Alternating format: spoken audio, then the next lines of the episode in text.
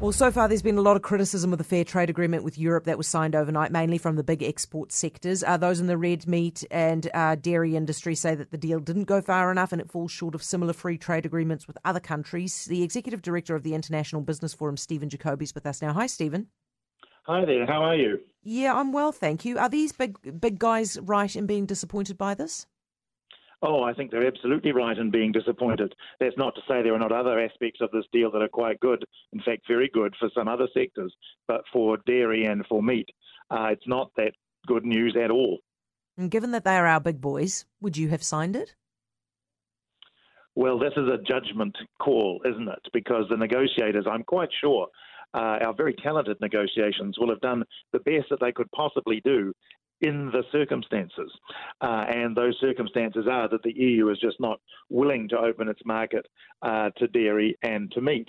But the call that needs to be made is whether the deal on the table is enough. And that's one that's made by the Prime Minister and by the Trade Minister.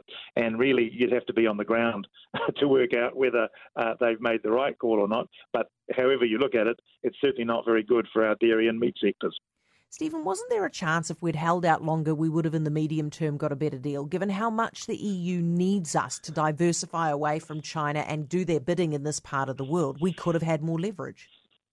Well, I mean, again, that's part of the judgment call, isn't it? And certainly earlier in the week, we were saying to the government quite clearly uh, that um, if a good deal was not on the table to be seized, then we should continue the negotiating process, not exactly walk away, but actually just keep on talking. Now, mm. I'm sure that the government will argue that if they'd have done that, there was a risk that this good deal on the table, or what was good in this deal on the table, might have been lost.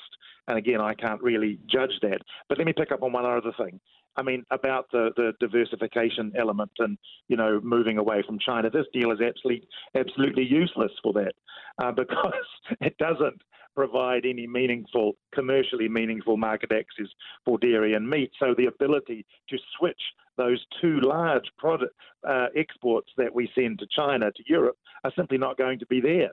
Uh, I mean, yes, there will be extra access for uh, kiwi fruit, very, very welcome and, and very good for kiwi fruit because it competes with Chilean kiwi fruit unfairly in Europe at the moment, and very good access for fish and for honey and all those other things. But you're going to have to sell a, a lot of honey uh, to be able to make up um, for what might have been gained in dairy and meat.